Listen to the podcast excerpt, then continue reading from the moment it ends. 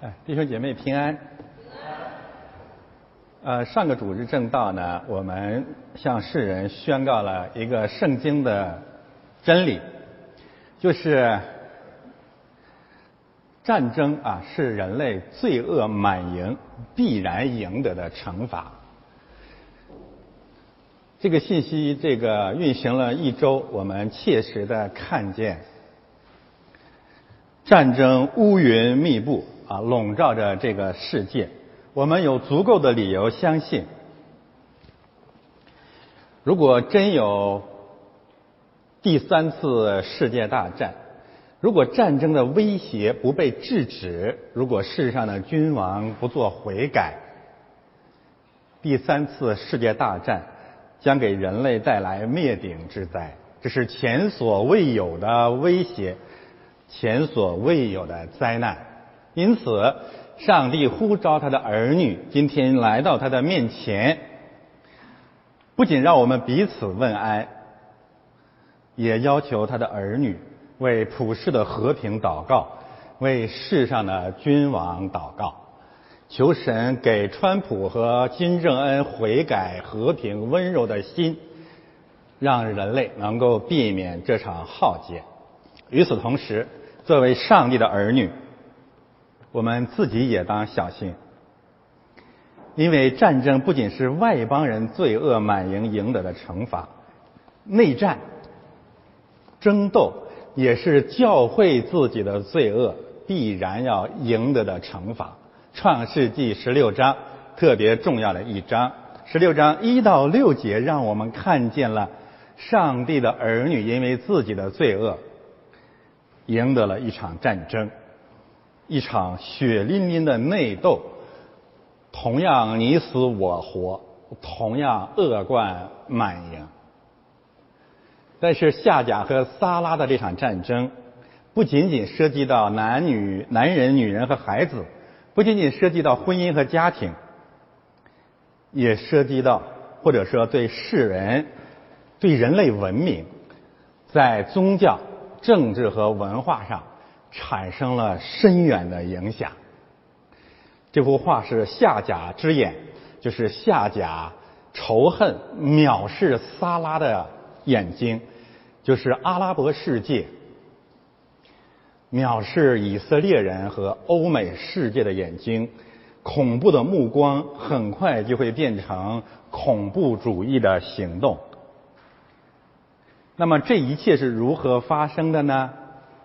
我们谈到过《创世纪》的意思就是起源，《创世纪》十六章告诉我们在人类的文明版图当中呢，一个占有重要位置的民族或文明就是阿拉伯或伊斯兰文明，它的起源，它是如何起源的？我们先看概论部分。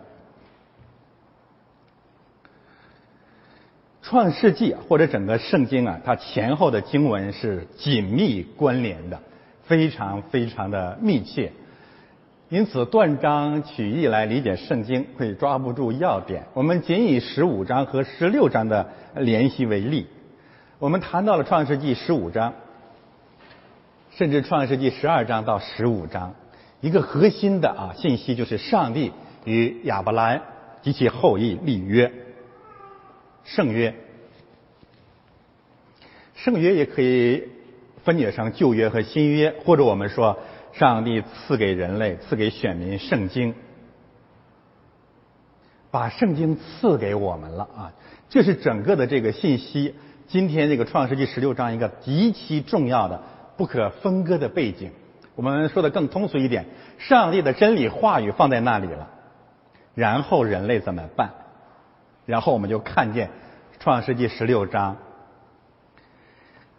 甚至在亚伯兰这样的一个家庭里面，或者彻底的遗忘了圣约或者圣经，甚至故意弯曲了上帝的话语或者圣经。我们做出一条结论：人类的所有的罪恶啊，为什么会恶贯满盈？一个很重要的原因就是。遗忘上帝的真理，弯曲上帝的真理。正是由于遗忘上帝的真理，不再考虑圣经了，人按照自己的办法来处理遇到的危机，包括我们刚才谈到的战争危机、生存危机，这恰恰就是伊斯兰教和各种异教诞生的真正的背景。阿拉伯人的祖宗以实玛利就是在这个时候诞生的。我们可以说呢，忘记了圣约，忘记了圣经，至少产产生了三大文明。第一是无神论文明，不再相信圣经了，我们按照人本主义的办法，我们自己来解决危危机。第二就是伊斯兰教的诞生。伊斯兰教是怎么诞生的呢？亚伯兰的一个家族，特别是撒拉，他可能恍惚记得上帝的一些应许，但是。他不按上帝的办法来解决，他要按自己的办法来解决。怎么实现他的希望或者赢得他的后裔呢？他让亚伯兰跟埃及的女奴夏甲结合，生出了以实玛利。我可以告诉大家，今天所有的异教，包括伊斯兰教，都是一半上帝的话语，一半埃及就是世界人的道理的苟合产生的。当人类。部分的利用了圣经，但是主要是利用世界的文明、世界的道理来完成他们的宗教理想的时候，就一定会产生伊斯兰教、马克思主义、佛教诸如此类，必然如此。遗忘或者弯曲圣经产生的第一个后果：无神论、人本主义运动；第二，伊斯兰教和和所有异教的运动；第三，今天基督教会的邪教或者异教的。风潮或者倾向，这是什么意思呢？多年来流传甚广的基督教会的一个主流文化，一个流俗，就是我们相信圣灵，不一定要相信圣经，或者说圣灵可以违背圣经，或者说我就是圣灵。虽然你有圣经啊，虽然你懂了很多知识、很多道理，但是你没有我属灵。这一套啊，都是。从创世纪十五章到创世纪十六章的应验，十二到十五章全是圣经，全是圣约，全是上帝的话语。但是撒来起来了，不要圣经，弯曲圣经。他觉得圣灵与他同在，他可以超越圣经。因此，我们的结论是：凡是超越圣经的所谓的灵恩运动，都是异教甚至邪教的运动。教训极其惨痛。这是我们讲的导论的第一部分信息，要把创世纪第十五章和十六章连接起来。第二部分信息呢，我们用两个主日讲完创世纪十六章，它的基本结构可以这样来划分：一到六节，我们今天要讲的。家庭内战爆发，然后夏甲逃往旷野，然后上帝在旷野劝阻他，他又回到家庭里面来，家庭因为罪恶赢得了战争。上帝怜悯那个离家出走要回娘家的夏甲，把他拦阻，然后重建家庭，怜悯了这个家庭，啊，这就是我们熟悉的所谓的交叉结构。呃，这里面有一个真理啊，这场家庭危机啊，和人类的第一家庭危机，就是亚当夏娃那个家庭危机，有很多方面都是平行的，但是在亚伯拉罕这个选呃选民家庭里面。上帝倾注了更多的忍耐和爱。由于蛇的试探，亚当和夏娃的家庭破碎了。然后呢，亚当和夏娃被赶出家庭，赶出乐园。这里面呢是由于这个蛇的试探，亚伯兰和撒拉的家庭破碎了。但是没有谁，上帝并没有把他们赶出去，是夏甲自己跑出去了。不仅如此，上帝还去寻找他们，然后重新来建造他们。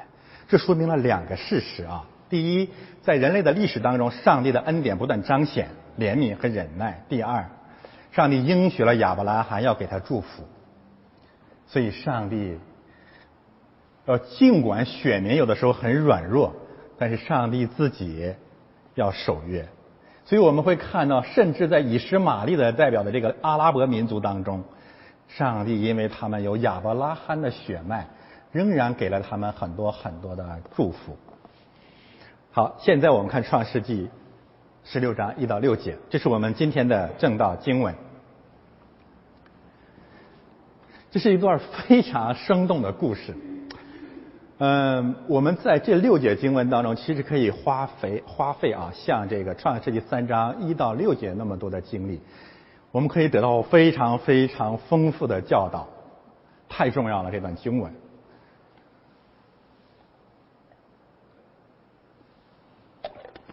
表面上呢是一个非常简单的啊，我们非常熟悉的家庭纠纷，甚至无非是小三儿带来的家庭风暴。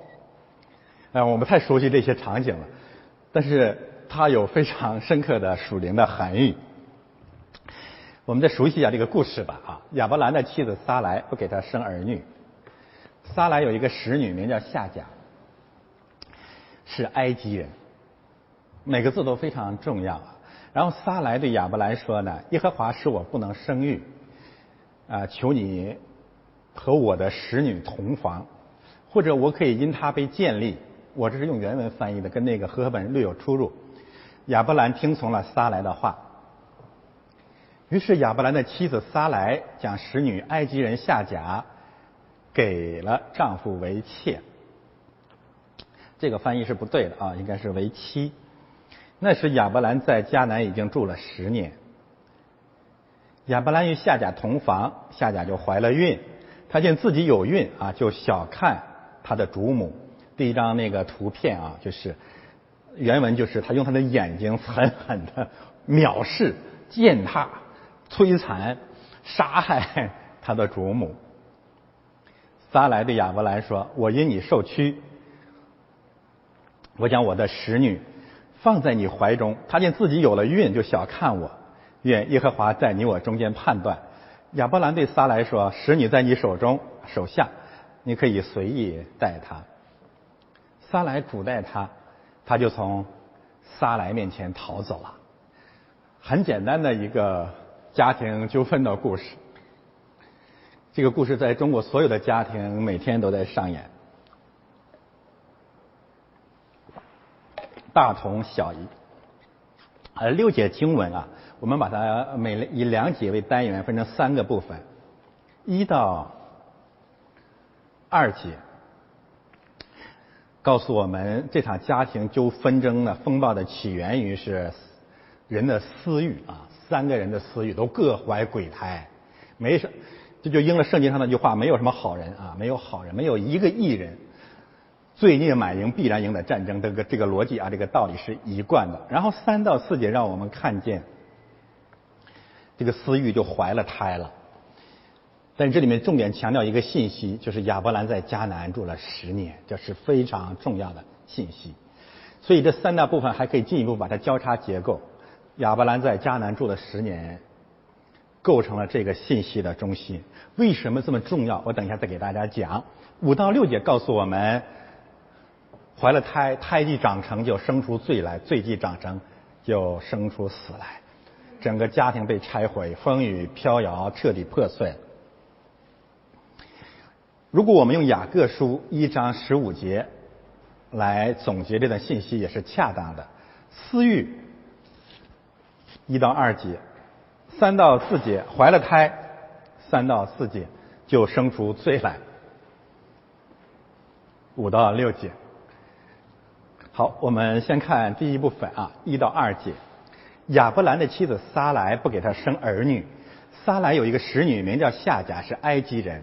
撒来对亚伯兰说：“耶和华使我不能生育，求你和我的使女同房，或者我可以因她被建立。”亚伯兰听从了撒来的话。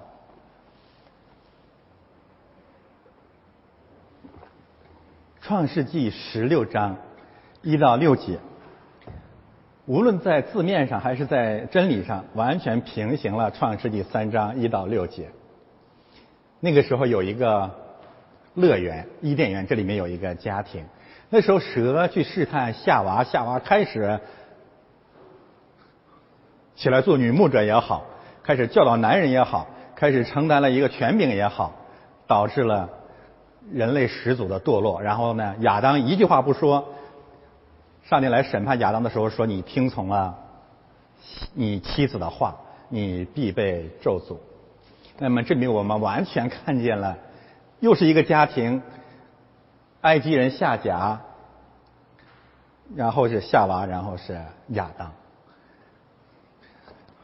这应了我们上个主日谈的一个信息，就是日光日光下面没有新事啊，所有的家庭、乐园、教会、国家都是被这么摧毁的。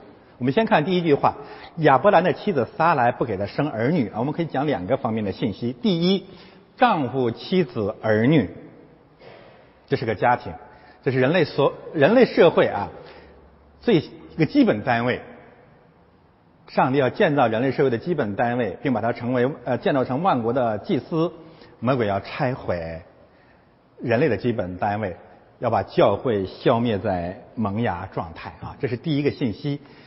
这三个概念，夫妻、儿女，告诉我们这是个家庭，这是个乐园，这是个意见教会。第二，这里面清楚的显示了，是亚伯兰的妻子撒来不给他生儿女，这什么意思啊？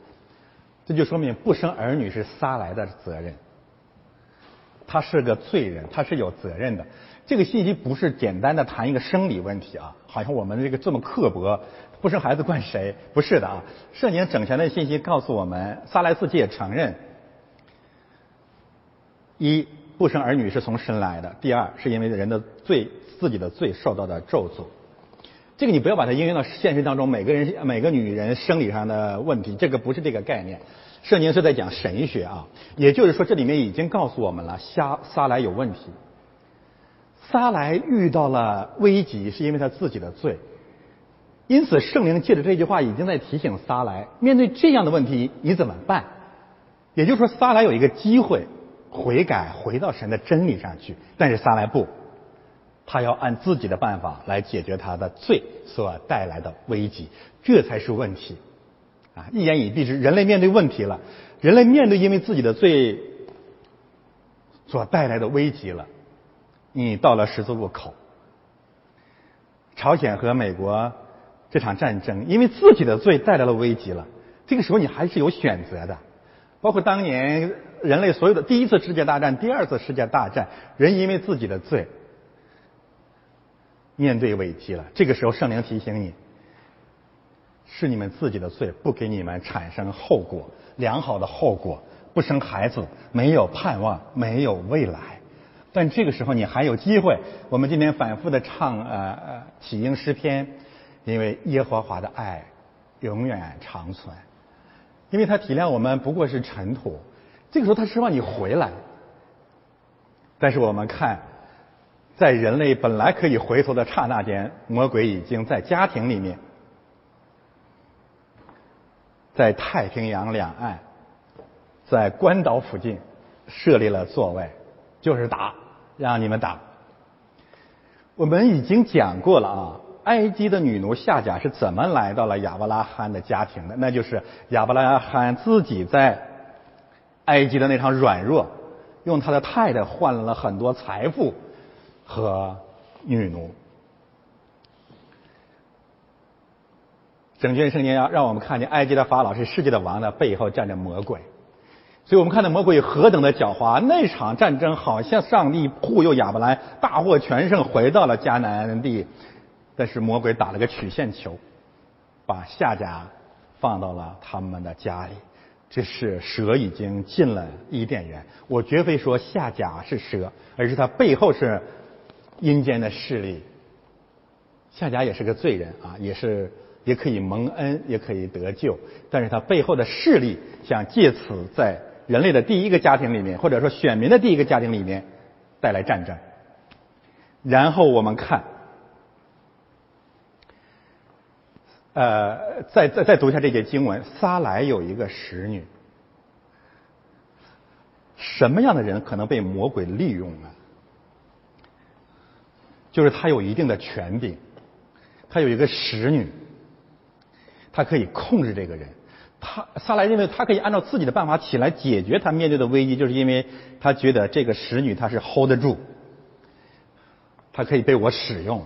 后来我们发现完全错了，你利用不了任何人，但有可能被人利用。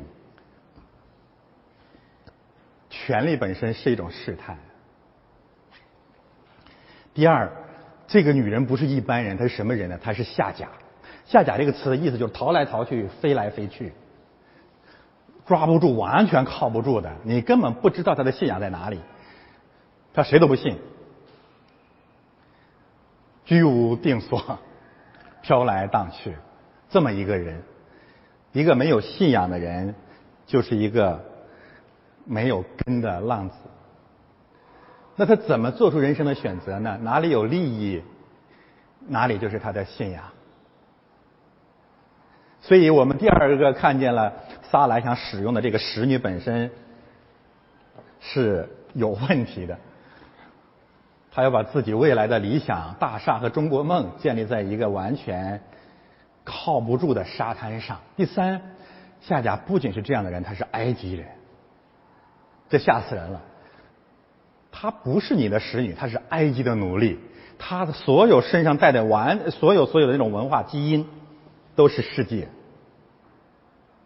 他可能移民从中国到了加拿大，到了美国。他可能移民从埃及到了应许之地，但是他的骨子里面仍然是埃及的文化。这节经文已经让我们看见了撒来的这个计谋，还没开始就失败了啊，就失败了。好的。这个不知死活的撒来，我们看他接下来他起来扮演上帝。撒来对亚伯兰说：“夏娃对女人说，夏娃对她的丈夫说。”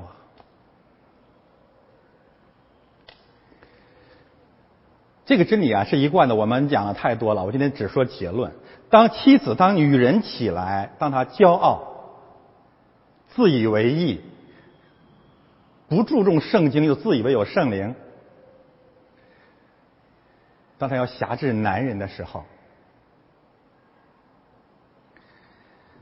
他一定会带来两大后果。第一，他会成功的为她的丈夫和小三儿的一场没羞没臊的爱情做出伟大的贡献。第二，他一定会拆毁这个家，甚至这个教会。这是夏娃的教训，也是撒拉的教训。然后我们看萨拉说什么？萨拉的第一，我们曾经分析过亚夏娃的那些话啊，我们说那里面背后至少有七大谎言。那么撒来开口说了这些话，充满了诡诈，充满了女人的算计和人的罪性。第一句话，耶和华说我不能生育，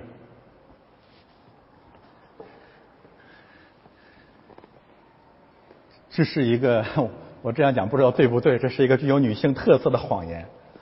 但是在这句话之前啊，他有一个惊叹词没有翻出来。呃，撒来的这个危机啊，不是这些文字简简单单呈现出来的啊。现在这个家庭已经阴云密布了，已经忍无可忍了。这个战争即将爆发了，萨莱已经快快不行了啊。因此呢，萨莱这些话不是心平气和讲的，这是一场争吵。已经动刀动枪，把家里的电视、电脑都砸了啊！拎着菜刀从书房出来了，诸如此类。啊，你一定要想想，非常非常狂暴，已经不共戴天了，已经什么都不顾了，撒来已经疯了。然后他说：“看呐，这个中文没有翻出来，看的是什么意思？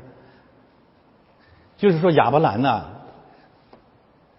你这个挨千刀的啊，你看我有多可怜。”就是这个意思啊！你看我有多可怜，一个人啊，特别是一个女人啊，当她这个这个极其极其情绪化的时候呢，特别是当这种情绪已经感动了她的时候呢，我希望我们记住一个常识：你不要说话了啊！你没有办法和一个把自己感动了的女人去理性的讨论问题。然后他讲了三句话，每句话都是最呃体现出人的罪。第一，耶和华使我不能生育。我们看人的谎言啊，呃，这个谎言绝对不是百分之百说谎，而是选一半、三分之一的事实，然后遮蔽了另外两大事实，目的是为了控告上帝。当一个人一旦控告上帝的时候，他就有理由背叛上帝，他就有理由害别人，他就有理由打仗，他就有理由败坏、犯罪。这也是咱们中华民族的传统。我们觉得上帝对中华民族不公，接下来你就可以不信神。接下来你就可以什么都干。这也是撒来的策略。至少我认为撒来呢讲了三分之一的事实，三分之二的事实他完全遮盖了。第一个事实他讲的对啊，他不生孩子是上帝对他的惩罚，这是完全没有错的啊，这是个事实。但是还有两个更伟大的事实，如果他注意到了，这场悲剧完全可以避免。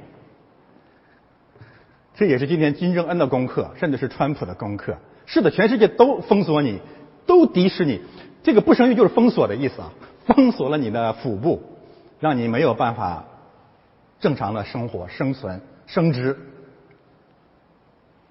另外两大事实是什么？第一，耶和华为什么不让你生育？你怎么不想一想呢？日本人为什么打你中国？为什么有国共内战？为什么人类不断有战争？因为你自己的罪啊！他完全啊，当我们在危机当中，你如果只看上帝对你的惩罚，你完全回避是你的罪导致的公义的审判，你一定会成为魔鬼之子。撒莱犯有什么罪？在大河那边，他实际上是个女祭司，或者是崇拜别神，因为千百年来或者多年来，七十五年来，六十五年来。你根本不信神啊！你把金钱、权力、美色、欲望当做上帝，那上帝让你生孩子干什么呢？我们讲过这个道理啊！你就生出千千万万个小希特来，你你生出千千万万个蝗虫，直奔香港，直奔美国，直奔加拿大去消费人家的世界，消费人家的这个呃基督教呃生长出来的文明果实。为什么要给你生孩子？所以第二个事实他完全回避了。第三个更伟大的事实。那就是创世纪十二到十五章，上帝给了他那么大的恩典，他不信呀。上帝说，至少对亚伯兰说，你和撒拉要生个孩子。上帝没有不给你啊，上帝说我要按照应许给你，你要耐心等待。所以我们看见撒拉的罪在哪里？三分之一的事实是承认上帝的严厉，不承认自己的罪，不看不见上帝给他的恩典。这也是我们基督徒的处境。然后第二句话，求你和我的使女同房。希伯来原文里没有“求”这个字啊，所以这句话翻译把撒来这个情绪完全给颠颠倒了。原文的意思是什么呢？我命令你马上去上我的使女啊，这是非常非常严厉的话。他有两，他传递了两种情绪。第一，撒来认为他有权利、有理由，因为他苦大仇深去命令亚伯兰。第二。查考原文，实际上撒来说了一句非常色情的话，说你去，去上，爬上，在他，在在我的使女的身上，你到我使女的身上去。这不仅是一个很色情的话啊，也传递出撒来对亚伯兰对他自己的丈夫跟别的女人的这场苟合，他心里面是又愤怒又绝望，又无可奈何。我们是成年人，我们能够体会撒来此时的心情，对不对？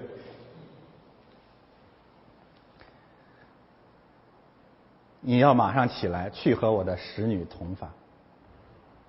第三句话，也许我可以因他为建立。那这里让我们看见什么了？撒来做这个安排的目的是什么？既不是爱亚伯来，也不是爱撒来，也不是爱夏家。甚至不是爱那即将出生的孩子，他是完完全全是自私的。为了什么？为了权力。亚伯兰当时在家里面也是个大家族了，应该是虽然没有儿女，但是有有这个很多很多的仆人。女人不生孩子，那当然可能她的地位受到了威胁。她爱权力，爱利益，超过爱丈夫，超过爱这个家庭。这是撒来罪有应得、活该的一个原因，对吗？而且这个建立这个意思就是上帝创造夏娃的那个动词，上帝用女男呃男人的肋骨造了一个夏娃，就是这个建立这个词。撒来要用自己的办法来建立他自己，这是一种邪教的先河。但这里面还有一个问题啊，这在撒拉这么颐指气使的时候。颐指气使的时候，他命令亚伯兰，但是他没有跟夏甲商量，有两个原因。第一，奴隶是会说话的工具，不需要征求他的意见。第二，撒来是聪明的，那夏甲岂有不同意之理呀？他可以一睡成名啊，一睡富贵了啊！所以这个既是啊，这场这场这场纷争纷争，既出于撒来的罪，也出于夏甲的罪，同样也出于亚伯兰的罪。我们看这位老亚当，亚伯兰听从了撒来的话。听从撒来的话呢，有这么几个原因了啊。这个话呢，在原文当中不是话，是声音或者噪音。亚伯兰烦透了。我们一定要知道，撒来的这场争闹不是一天两天的，没完没了，天天就这么点破事儿，天天打，天天闹。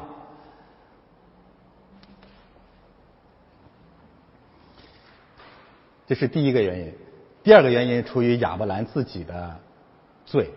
他宁愿听撒来的话，不愿意听上帝的话。正如当初亚当，神的真理已经告诉你亚伯兰了，你是家庭的领袖，你是个牧师啊，你是个一家之主啊。神的约已经告诉你了，你这个时候完完全全有机会来阻止、教导撒来和夏甲的这场合谋，但是他没有。为什么没有？还有第三个原因，因为夏甲看上去好做食物。悦人的眼目，却是可喜爱的，能使人有智慧，诸如此类。我们看看那幅画画，一幅名画画的很有意思啊。翻到上一页，我们看这个撒来把美女送到亚伯兰面前，这个画家是很有很有很聪明。你看亚伯兰那两只手的动作吗？这说明什么？他自己抓住了自己的左手啊，右手代表上帝的全名啊！你要给亚给这个亚伯兰现在配音怎么说呢？亚伯兰说：“这这不好意思，这不好吧？这这这不可以吧？”啊！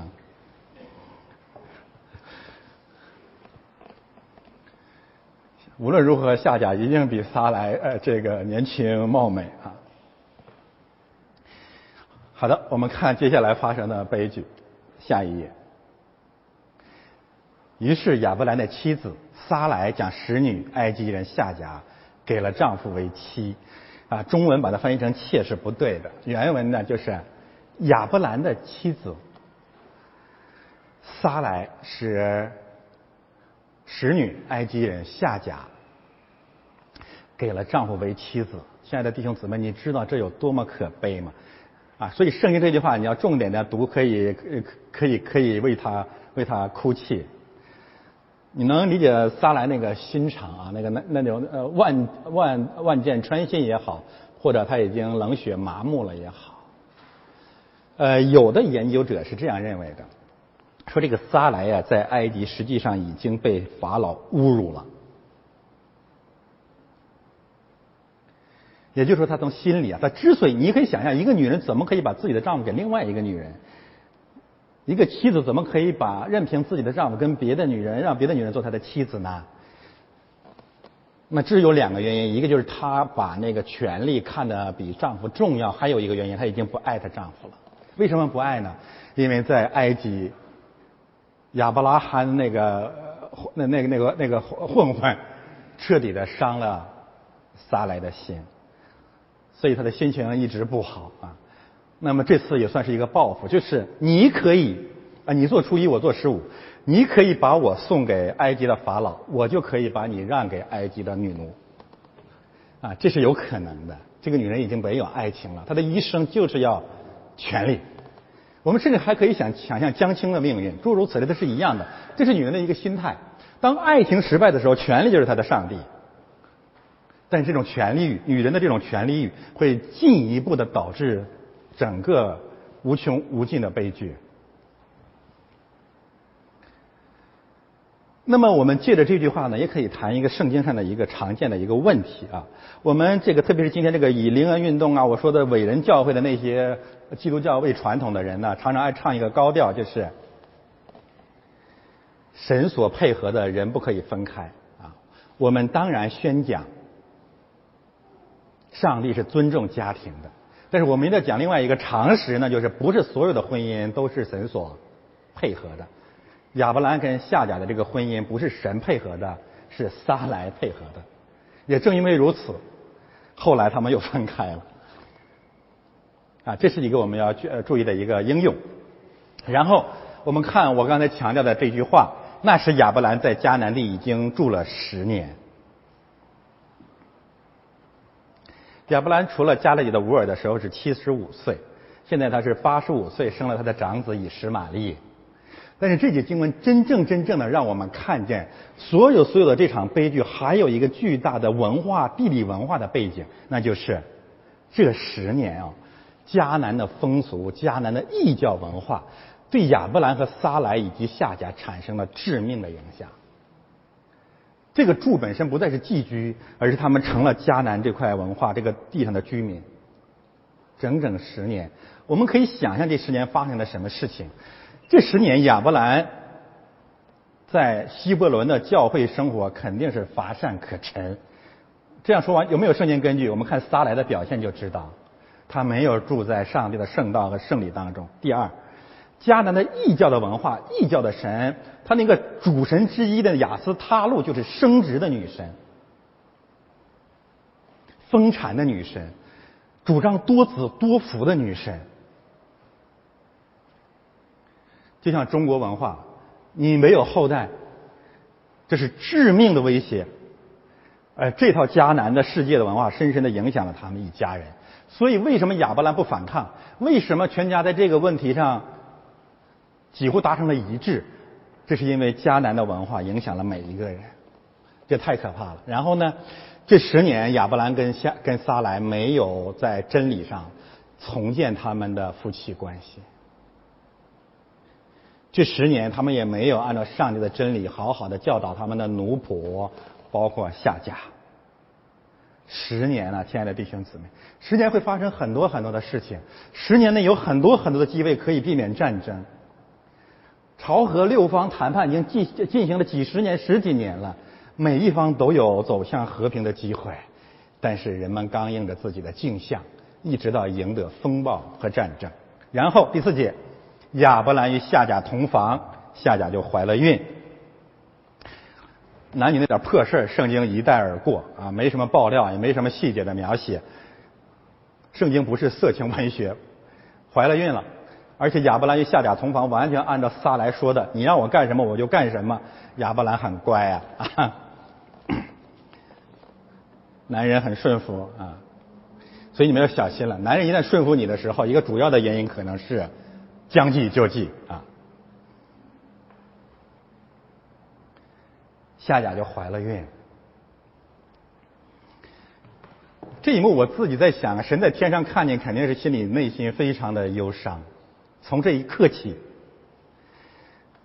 上帝的选民的这个所谓的信心之父就犯了奸淫罪，就开创了基督教历史上有可能的一夫多妻制的试探。这种试探既被伊斯兰教一夫四妻制发扬光大，又被后来的摩门教一步一趋。但是我们读圣经，你一定要小心，圣经记载的不等于上帝鼓励的，他把这些罪恶记在那里，让我们看见亚伯拉罕的软弱，然后怀了孕。这一刻，你要思想另外一个问题。是的，多子多孙啊，儿女是上帝给人类的祝福，但是未必每一个儿女都是你的幸福，都是你的祝福。他可能给你带来更大的灾难。千百年来，人类真是坏，真是真是不醒悟。我们把孩子、把儿女当成上帝了。但是你想一想，你的一生啊，有相当相当多人类的灾难，相当多人类的灾难是儿女带来的。以实玛利的降生，可以说亚伯兰。一十足而成千古恨。以实玛利的降生，从亚伯拉罕七十八十五岁，一直到二零一七年，一直到耶稣基督再回来，以实玛利及其后裔给上帝的选民和整个人类带来的恐怖主义战争绵绵不绝。所以不要相信什么迦南的文化，什么中国的多子多福、传宗接代的这种魔鬼的道理。上帝爱我们啊，愿意我们生儿育女，但是你一定要小心，儿女不是上帝。怀孕之后，你新出生的可能是上帝的儿女，也可能是撒旦的差役，进入了你的家庭。我们这样讲可能是不是有点悲观？不是的，那怎么办？当然，上帝给我们有个办法，把你的孩子带到教会来，让他们洗礼，让他们不断的接受上帝的教导。这是神的恩典，这是神的智慧。于是我们就看见了，至少对这个家庭来讲，这个孩子的降生就意味这个家庭的解体。他见自己有孕，就小看他的主母。这里面有看见也有眼睛这两个词，然后让我们回想，他吃了禁果，亚当夏娃眼睛就明亮了，人就可以像神一样分辨善恶了，这就是一个见证。他见自己有孕，逗号，你可以回头来想一想啊，他见自己有孕，分号，省略号，他有很多选择，他就感恩啊。他说：“我一个埃及的奴隶呀，我怎么配这样子呢？我现在成了这个亚伯兰的一个一一个妻子啊，拥有一个自由人的身份。谢谢撒来给我这个机会，谢谢上帝怜悯了我。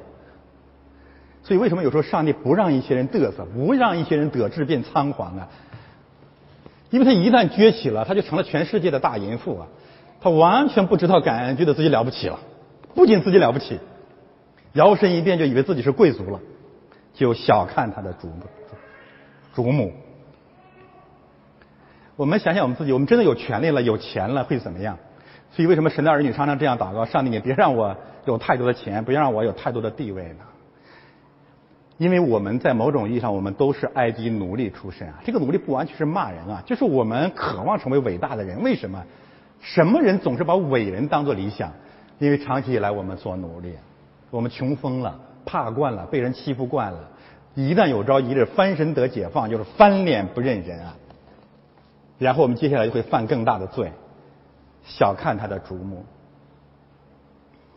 用他的眼睛，我刚才讲了，用他的眼睛狠狠的、死死的盯着那位七十五岁的老太太，让你嘚瑟，活该，你也有今天啊。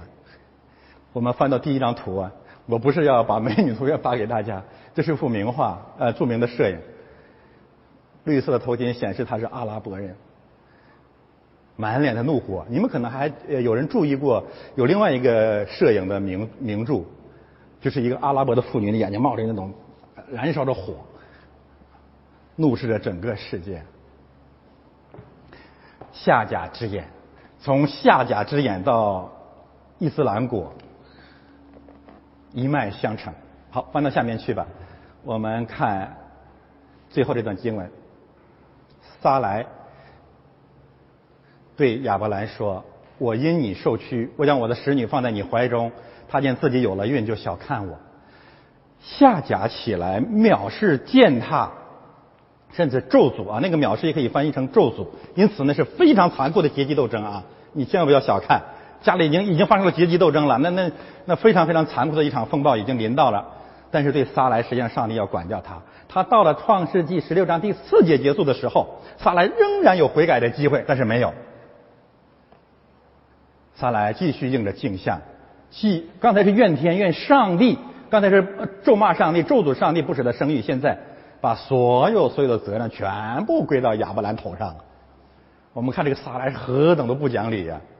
撒来说：“我因你受屈。”这句话翻译成现代汉语就是什么呢？全怪你啊！你这个混蛋，全是你惹的。呃，这怎么这你这怎么弄啊？这这个家庭，我跟所以说，清官难难断家务事。那不是你下撒来自己自己弄的吗？全怪你，就就这么个意思了。全怪你，都是你惹的。撒来一。一说出这句话，可能公元前、公元后所有的烂事儿、委屈全都涌上心头了，对吧？你当年不在埃及那么弄，我至于吗？啊，诸如此，你不带我离开加勒底的乌尔，我至于吗？啊，你你你你要不收呃法老给我的这个下甲，我至于吗？你要开始制止我把下甲送给你，至于吗？你要不跟下甲同房，你至于吗？所以全怪你。这个道理是充分的啊。撒来肯定是越说越生气啊。第二句话，我将我的使女放在你的怀中。他意思看我既对你有恩典，我又对夏甲有恩典。他忘了自己刚才说那话了，我要被建立啊！你自己干嘛要这样做？你你你活该呀！你你自己有权利欲啊！然后他讲了一个事实：他见自己有了孕，就小看我。所以我们会看到这场哭诉有事实，有谎言。这时候的撒来是很难拦阻的了。如果没有神的恩典，我们很难制止他。但是撒来在这个地方呢，为什么要对亚伯兰抱怨？他有一个原因，他希望把亚伯兰站在他这边。另外，也可能他还是有一些这个信仰上的常识，他不敢绕过亚伯兰，直接把夏甲钉到十字架上去。这跟下甲还不太一样。然后我们看他另外一句话：“愿耶和华在你我中间判断。”这句话是非常致命的。为什么呢？弟兄姊妹，我们看见这句话，好像觉得撒来很属灵，其实完全不然。这种基督徒，这种半吊子基督徒，就是我经常讲的邪教徒。什么意思呢？他自己做出这种安排之前，他没有想过上帝。他很少崇拜上帝，很少读圣经，很少顺服神。第二，一旦有了危险了，一旦有了危机了，他才想起了上帝。就像美国的人，的经过九幺幺以后才涌入了教会。你平时干什么去了？如果我刚才开篇讲的第三次世界大战爆发，我相信这场战争结束以后会混得很多人进入教堂。那二零一七年八月份你干什么了？第三，为什么可怕？撒来所信仰这个上帝就是一个审判的上帝，而不是一个施恩的上帝。第四，更致命，在逻辑上，他一定认为，如果上帝审判，上帝一定站在我这边。你知道吗？这就是今天基督教的一个通病。祈祷上帝，我重生了，我得救了。这神跟我在，神跟我是一伙的，凭什么跟你一伙？这个撒来得有多么的狂妄呢？他竟然敢求上帝在你我中间判断啊！弟兄姊妹，一个人得有多骄傲啊！但是整个圣经的整全真理是什么？主啊，你若纠察罪孽，谁能站得住呢？这就像新约圣经那个呃，没有没没有明白很多真理之前的。彼得和约翰，他说：“天上你降下火来，把这个邪恶的城市北朝鲜全部烧干，全部烧灭。”我说的是撒玛利亚的村庄。主耶稣拦住了他们，说：“你们的心如何？你们不知道。”主耶稣可能是在讲两个真理：第一，你们太狠了，就知道灭是上帝来灭你们的仇敌；第二，你们知道吗？上帝来了，首先灭的就是你们。或者所有的人都要灭掉，所以撒来的这个时候，他这句话是很恐怖的。然后亚伯兰对撒来说：“使你在你手下，你可以随意待他。”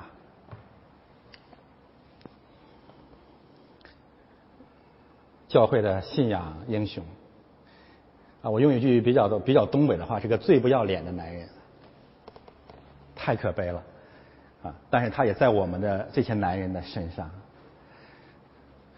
看见美女的时候将计就计，除了风暴了，完全不承担责任，把这个战争完全推给了两个女人。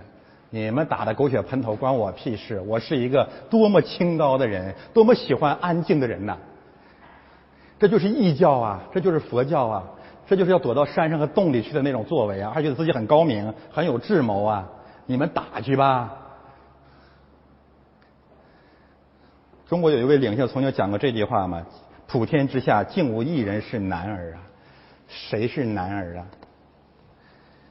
今天他们，这是这是两种假男人。第一，绝不相绝不相信，也不爱上帝的真理。上帝给了亚伯兰一个按照上帝的真理来处理政治危机、军事冲突、家庭风暴的机会。亚伯兰完全把上帝给他的托付和神的真理置之一边。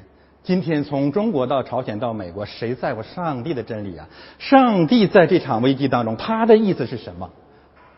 没有人管，没有大丈夫，全是懦夫、小人、人精、商人、奸商，就知道算计自己那点利益。第二，完全不负责任。好了，我们看撒来擒得了尚方宝剑，就苦待他。这个苦待的意思就是镇压他、蹂躏他、剥削他、强暴他。我们甚至可以想象，此时的撒来已经疯了，对不对啊？目的不仅没有达到，没有利用成，反而他的使女有了孕以后，又把他当做仇敌。那种报复，那种凶狠，你只有想象到一九四九年到一九五三年中国的镇压反革命那场运动，才可以相提并论。我弄死你，对不对？这个时候，夏家还有悔改的机会，但是他就从萨莱的面前逃走了。这是可我们可以看见三个事实：第一，他宁肯流亡也不愿悔改。你跪下来祈求饶恕吗？这是一个很好的选择。第二，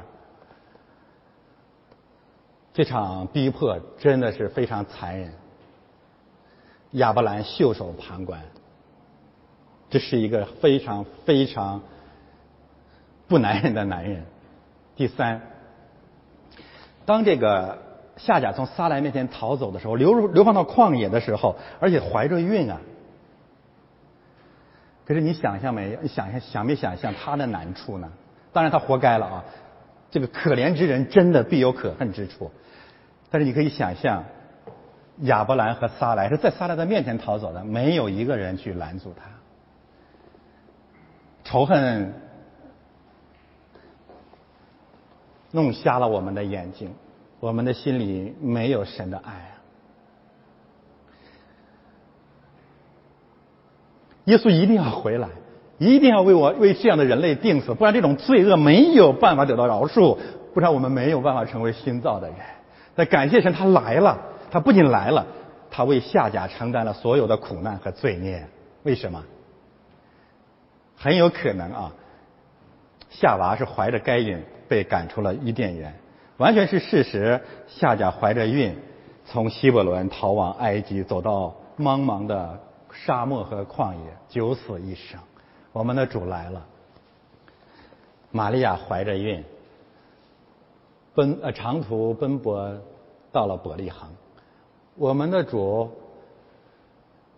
年幼的时候，随着玛利亚和约瑟千里迢迢逃往埃及，走的正是夏甲当年流亡的路线。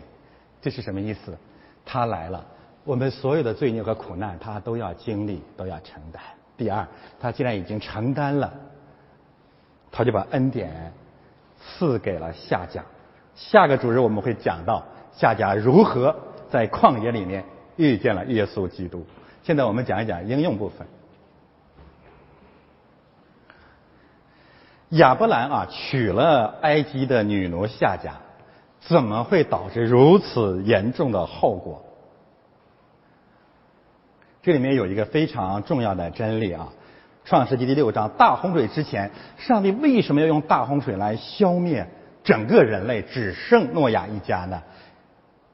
我读这段经文给大家啊，一个最重要的原因是因为那个时候的人类生活在伟人的统治之下，而伟人，我这不是骂人呢，伟人都是杂种，什么样的杂种呢？就是神的儿子和人的女儿淫乱苟合产生的怪胎。世上的人多了起来，又生女儿的时候，我们可以把人类分两个部分：上帝的儿女和外邦人的外邦人。神的儿子们看见了人的女子美貌，夏甲年轻貌美，哈佛大学、北京大学、共产主义世界上呃华尔街，这一切太诱惑人了。随意挑选，就按照自己喜悦的、讨人的喜悦，按照你的善恶标准娶来为妻。这就是大洪水之前的人类做的，和创世纪十六章亚伯兰所做的。然后呢，耶和华说：“人既属乎血气，我的灵就不永远住在他里面。”然而他的日子还可以到一百二十年。那时候有伟人在地上，伟人怎么来的呢？就是神的儿子们和人的女子们交合生子，那就是上古英武有名的人。那这些人生出来以后会干什么呢？耶和华见人人在地上罪恶很大，终日所思想的全都是恶。耶和华就后悔造人在地上，然后发了大洪大洪水。你自己现在想一想，我要告诉大家，这是圣经当中极其重要的真理。神的人儿子们和人的女儿们苟合结合，亚伯拉罕娶了夏甲，最后会导致伟人的诞生，而伟人一定在地上建立最为残暴的统治，以建立天国的名义在地上建立地狱。为什么会这样？这就是吃呢，仅只吃善恶果的那个真理，这是一脉相承的。因为什么呢？当罪人起来认为他有一半是来自于上帝的时候。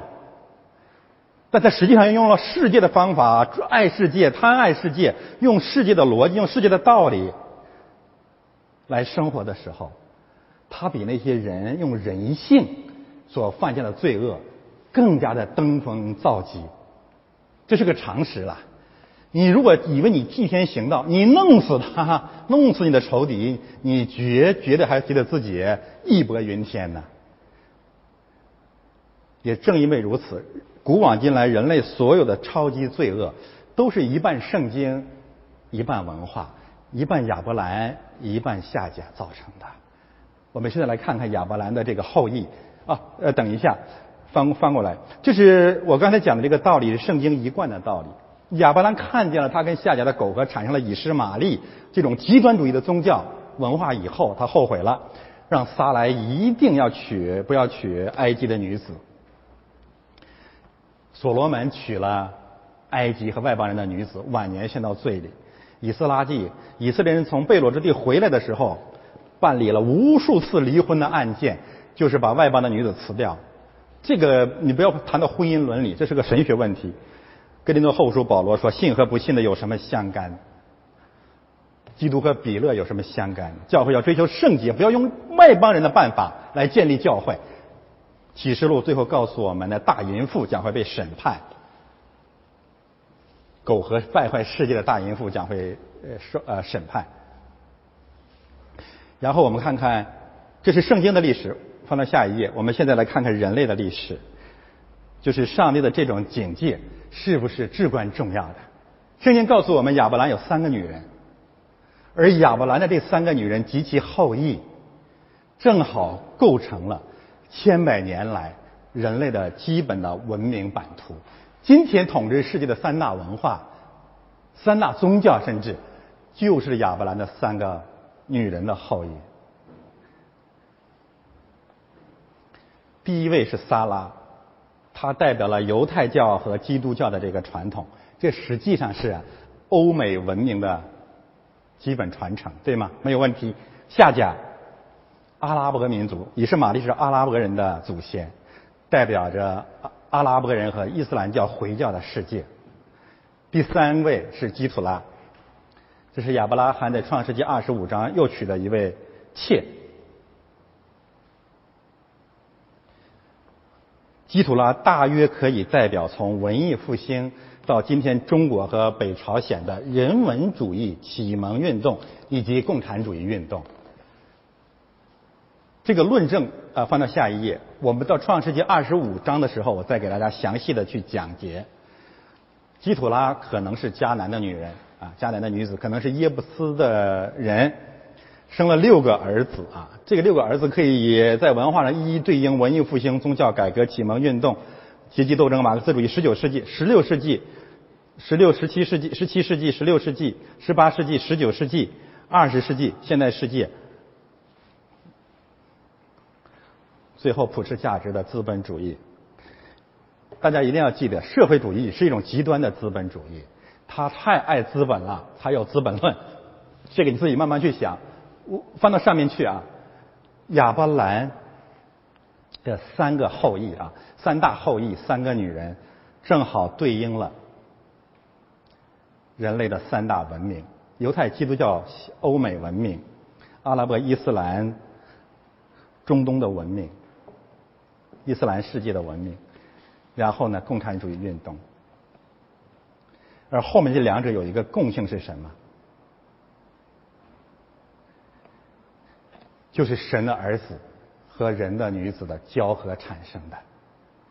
马克思利用了圣经的千禧年理论、末世论。伊斯兰教使用了创世纪一到二十五章。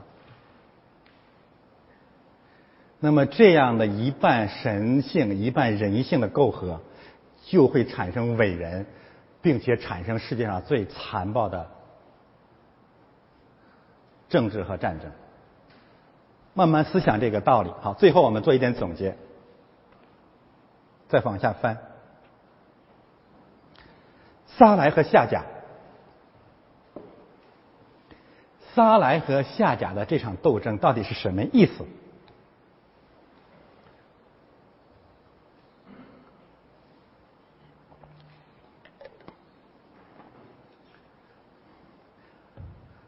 他们之间的斗争，完完全全的是一场权力斗争，啊，这是很清楚的。我不是说要从家庭的这个论题再跳往政治啊，我们谈谈一个比较宽泛的文化的概念，就是撒来和夏甲是为了争夺家庭的资源，亚伯兰就是他们的资源，资源有限，彼此都希望借着生产这个以实玛利的这个后裔。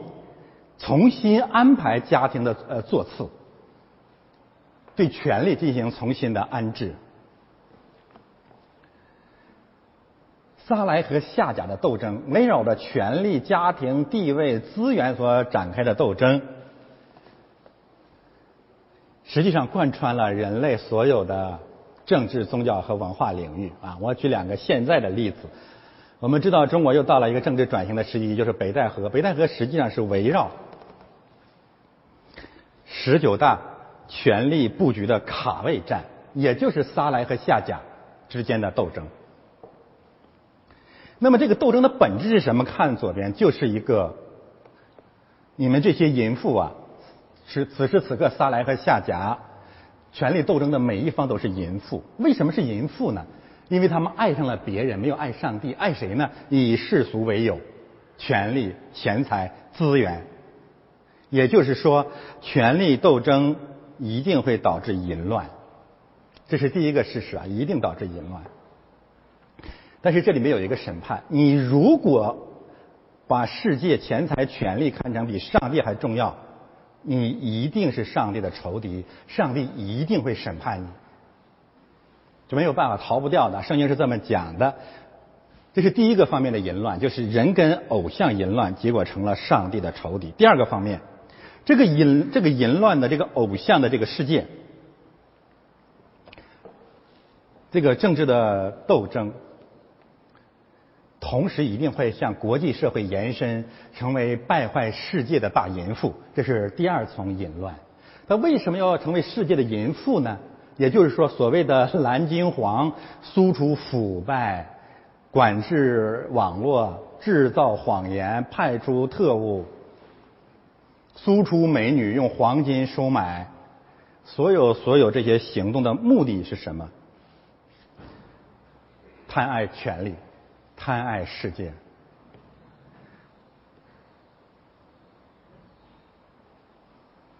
与此同时，在这样的一个政治斗争的盘子里面，没有男人了，没有男人了，只剩下那个亚伯兰，不再有亚伯拉罕了，就是没有一个人。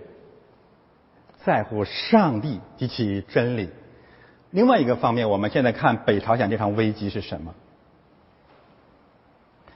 就是撒来和夏甲的战争。现在的这个 川普和金正恩的年龄，很像撒来和夏甲的年龄。撒来七十五岁，夏甲也就二十岁左右，估计啊。那么现在这川普已经是爷爷辈的了啊，有个孙子是吧？朝鲜有那么一个孙子是吧？在那里折腾，朝鲜这孙子为什么能折腾呢？因为他生了以实玛利，他用眼睛瞧不起川普，瞧不起世界。金正恩生了什么样的以实玛利呢？导弹，他觉得有了以实玛利，有了导弹，就可以要求国际社会重新安排权力格局。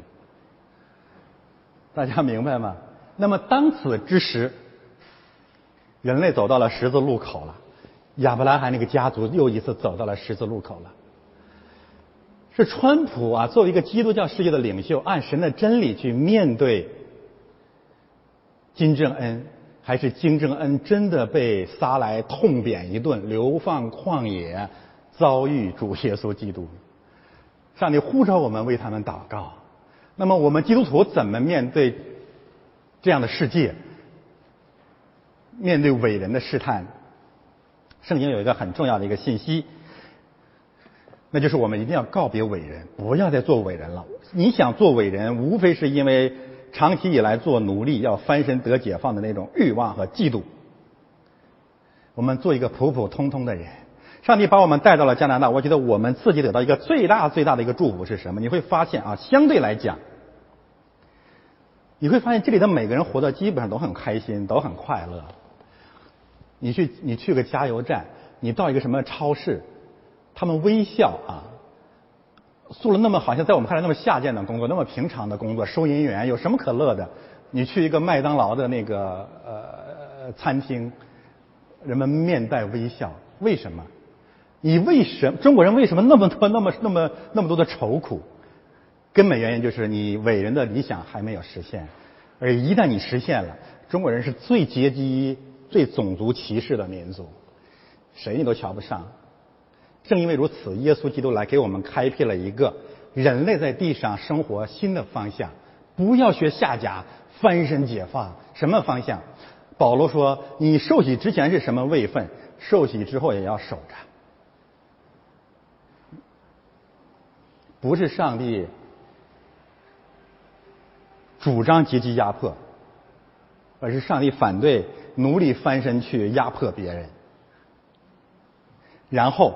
我们有非常美好的见证，主耶稣来到这个世界啊！我我再问大家一个问题：他来到这个世界，你如果设计神的儿子来到这个世界，到这个世界做什么？做伟人啊！耶稣在这个世界选择了一个职业，就是木匠，那世界上最普通的工作呀。然后旧约的先知大部分是牧羊的人，新约的使徒大部分是打鱼的人。保罗是一个编织帐篷的人，这是什么意思，亲爱的弟兄姊妹？第一，我们不做伟人；第二，我们主要的精力不把自己的精力放在钱财和压迫人、利用人、人上人的方面；第三，我们全部的生命、热情、爱情、幸福、自由和快乐，就是做一个普普通通的工匠。我们建一所小房子，我们带领更多的人，打更多的鱼。这一切就意味着一个新的生命，不再是伟人，不再是下家，而是进入教会并且建立教会的人。愿主耶稣基督平平凡凡的生活与我们众人同在，愿使徒所见证的喜乐和幸福与我们众人同在。我们一起来祷告，天父，感谢赞美你啊！谢谢你再次来到我们的。面前吩咐我们为君王、为世界的和平祷告，并让我们每一个人在你面前有平安、有平凡的、有见证的生活。谢谢你听我们的祷告，奉耶稣基督的圣名。